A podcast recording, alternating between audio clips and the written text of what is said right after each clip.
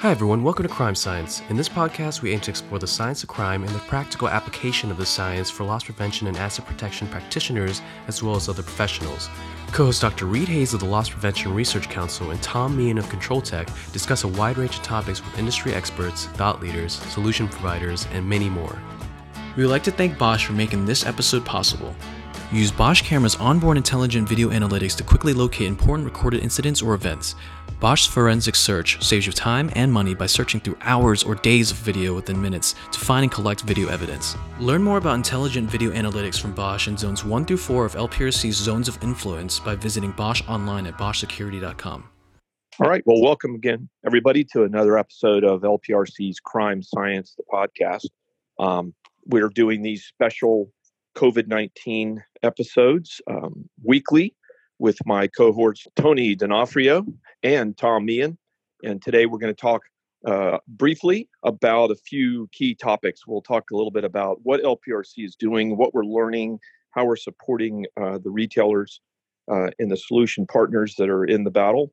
Um, we're going to talk a little bit to Tony D'Onofrio about what's going on around the world, what are dynamics around COVID 19 now, the pathway forward. And we're going to talk, talk to Tom Meehan uh, as well about what are risks, what are things are evolving, what are things that we could be doing.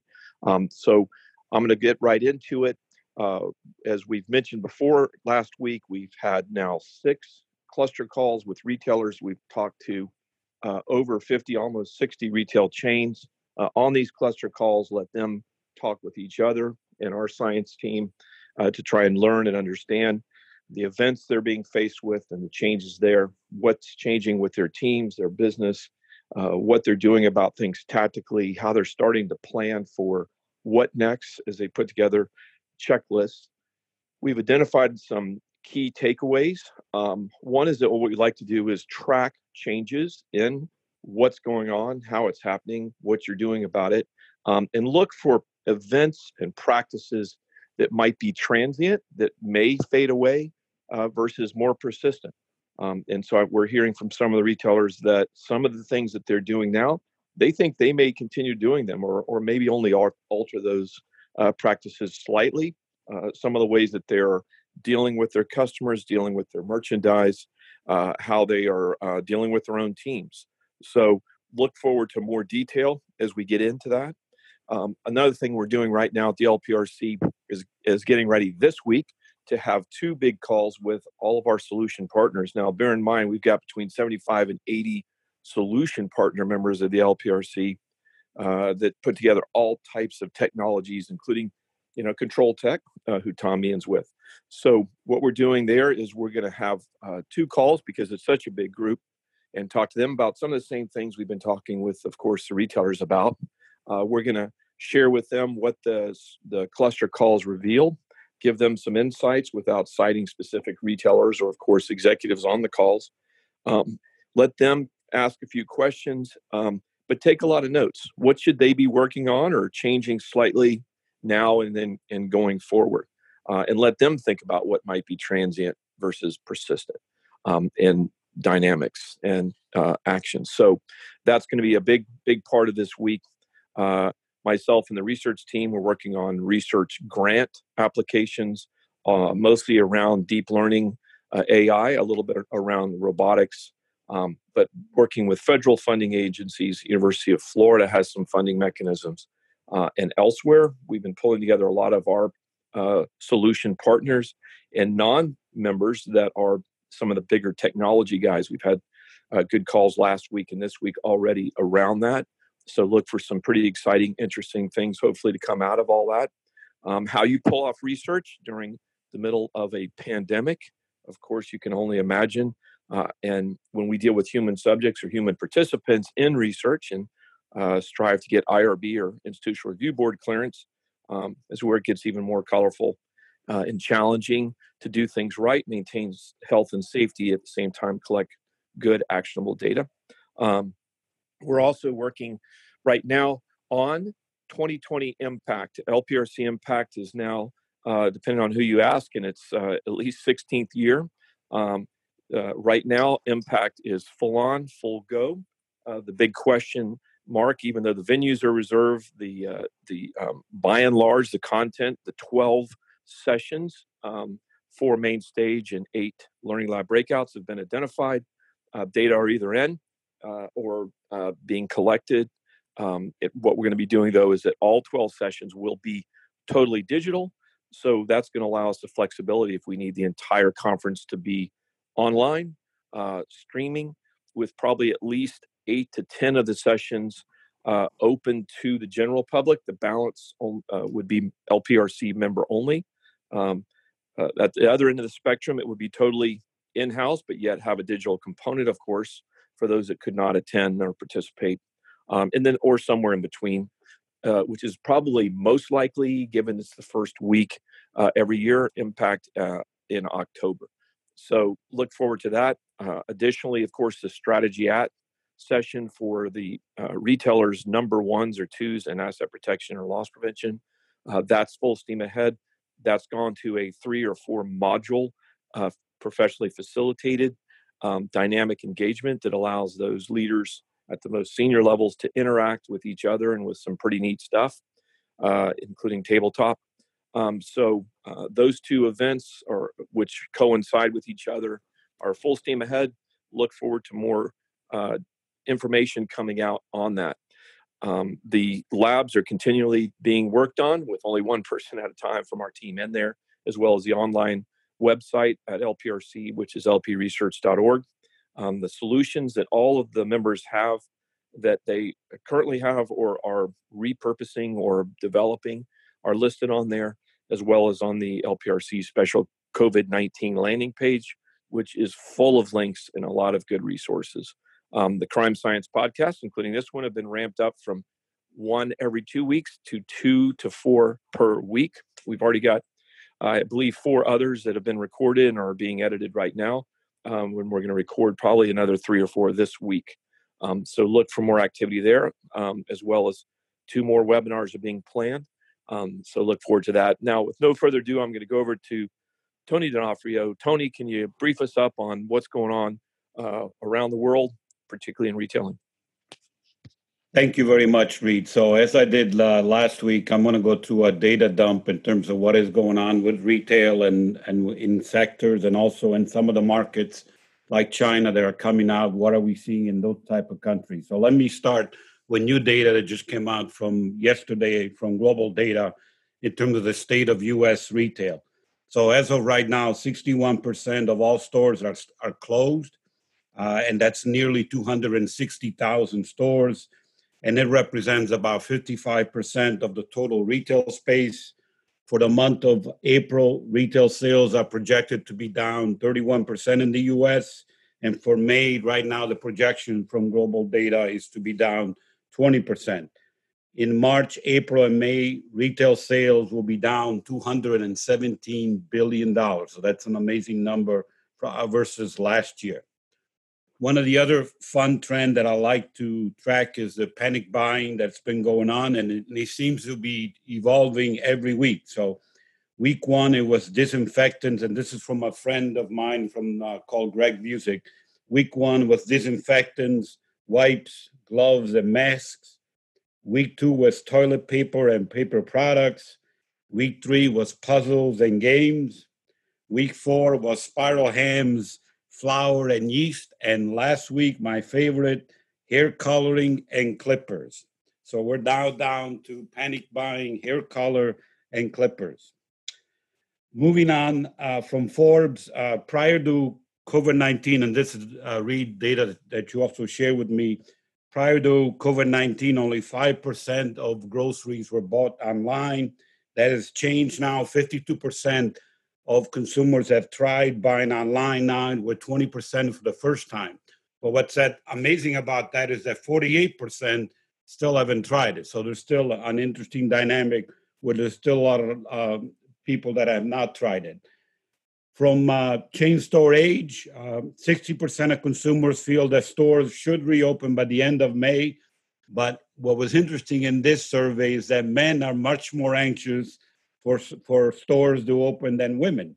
39% of men felt that stores should open weeks earlier, and they were joined by millennials and Gen Zs, and your generation. They also wanted retail to be back uh, faster.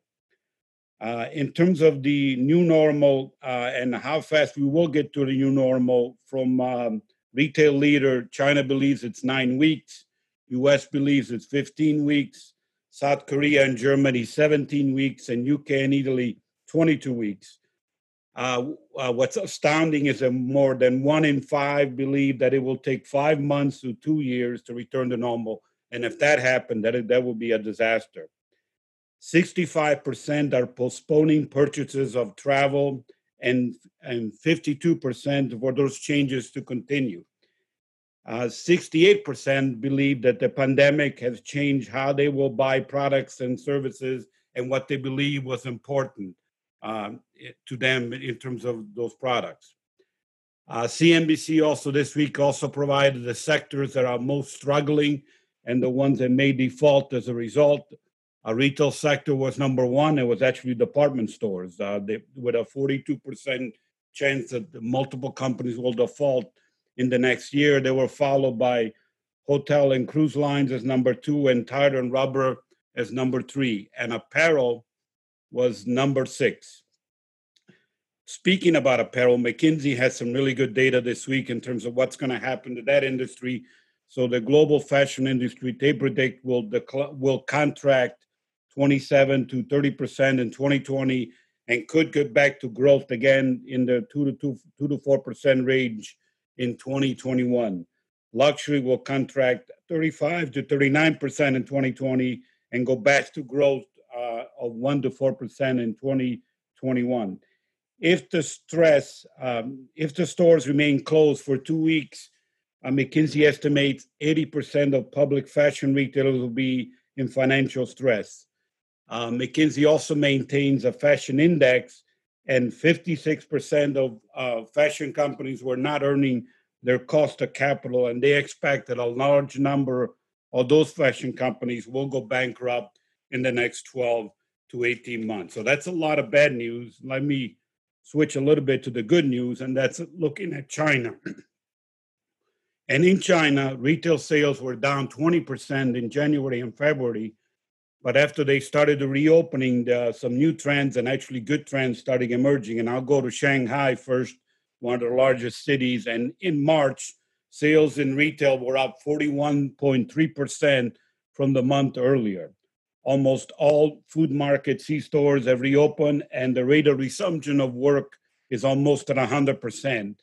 Shanghai shopping malls and uh, also catering uh, industry showed strong recovery, and right now they're running at 56% for malls and 78% of normal levels for uh, the catering services and I'll have more on uh, the China data. I mean, there's actually a new article that will come out this week on the technologies used uh, during the, crisis and also how retail is recovering.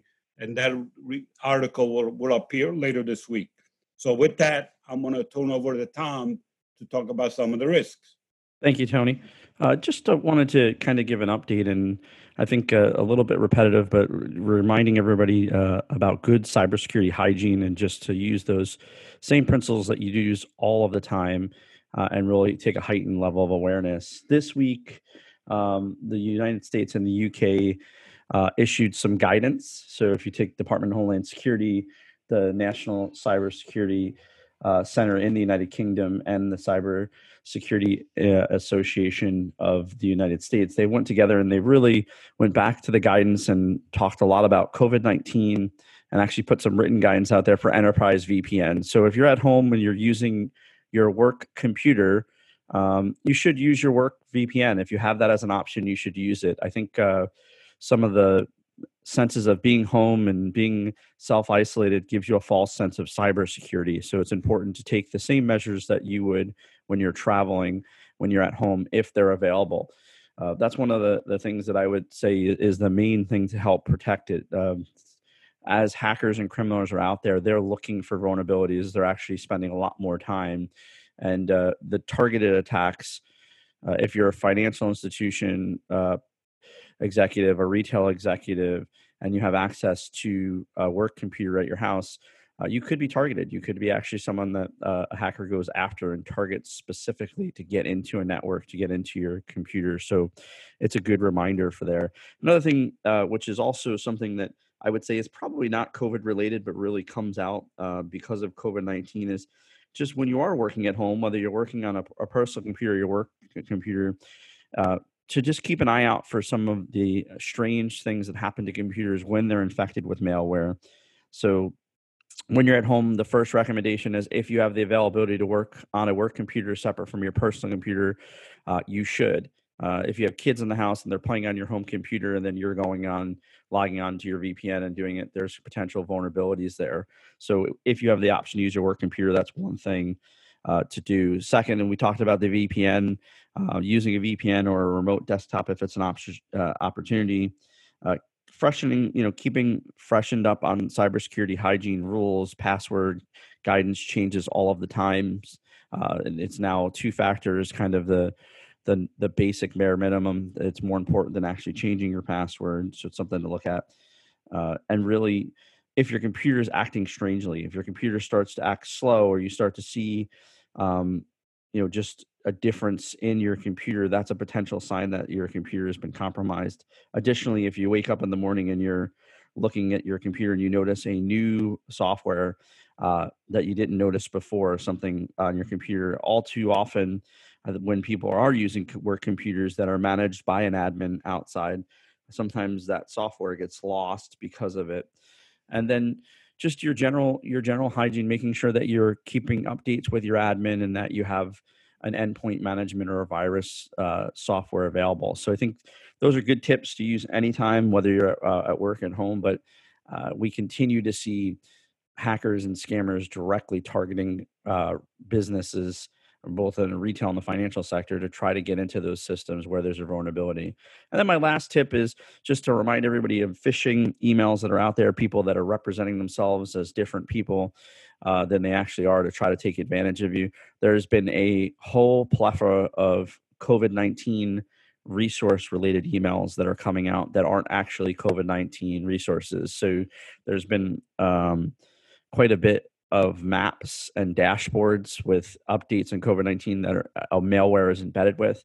So, if you're looking for a source of information, um, I'd recommend you go to a reputable source. Uh, both uh, Tony and Read and myself, actually, we all have resources available. The LPRC has a resource center. Tony's uh, weekly newsletter and website is a good resource for information, as well as ControlTek has a COVID 19 resource uh, center. So there are a lot of trusted sites and uh, CDC.gov, the WHO. There are so many trusted sites.